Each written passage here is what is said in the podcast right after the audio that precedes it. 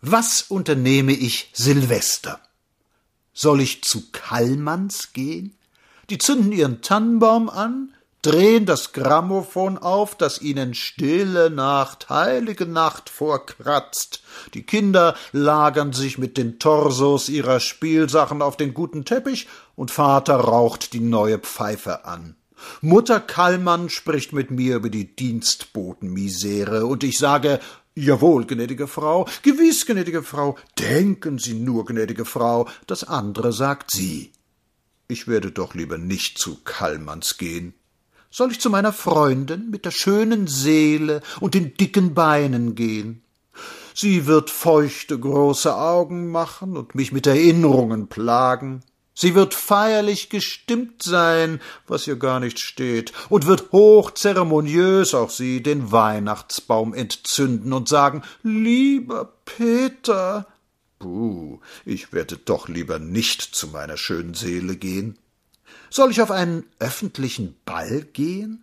Da werden sich zweitausend Menschen in Räumen drängen, die nur für zweihundert berechnet sind. Kellner werden sich den Saccharinsekt zu Valutapreisen aus den Händen schlagen lassen, und irgendwo im Wirbel und Rauch lärmt eine Kapelle.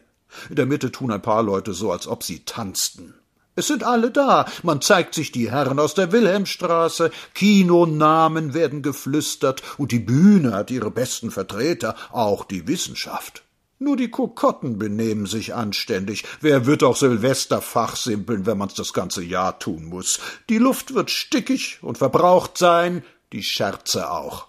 Nein, ich werde doch lieber nicht auf einen öffentlichen Ball gehen.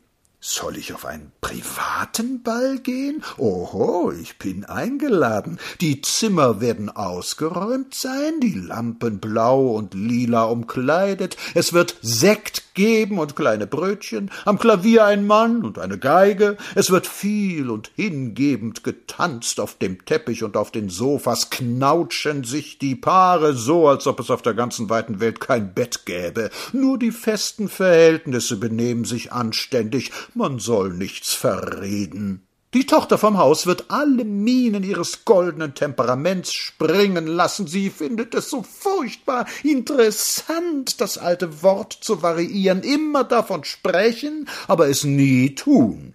Die jungen Herren werden sich bei den jungen Damen alle Freiheiten erlauben, weil sie nichts kosten. Auch Hessen-Nassau ist eine Provinz. Nein, ich werde doch lieber nicht auf einen privaten Ball gehen. Also, was denn? Ich schlage vor, wir füllen die kleine blaue Blumenvase wie gewöhnlich mit roten Blumen und trinken einen stillen roten Wein. Vielleicht erwachst du nachts so gegen zwölf. Ich werde dir dann sagen, Liebe, ich glaube, jetzt muss ich mir einen Zylinder aufsetzen und du schlägst ihn ein, das ist so Sitte. Und darauf du, ach, ich bin so müde. Gute Nacht.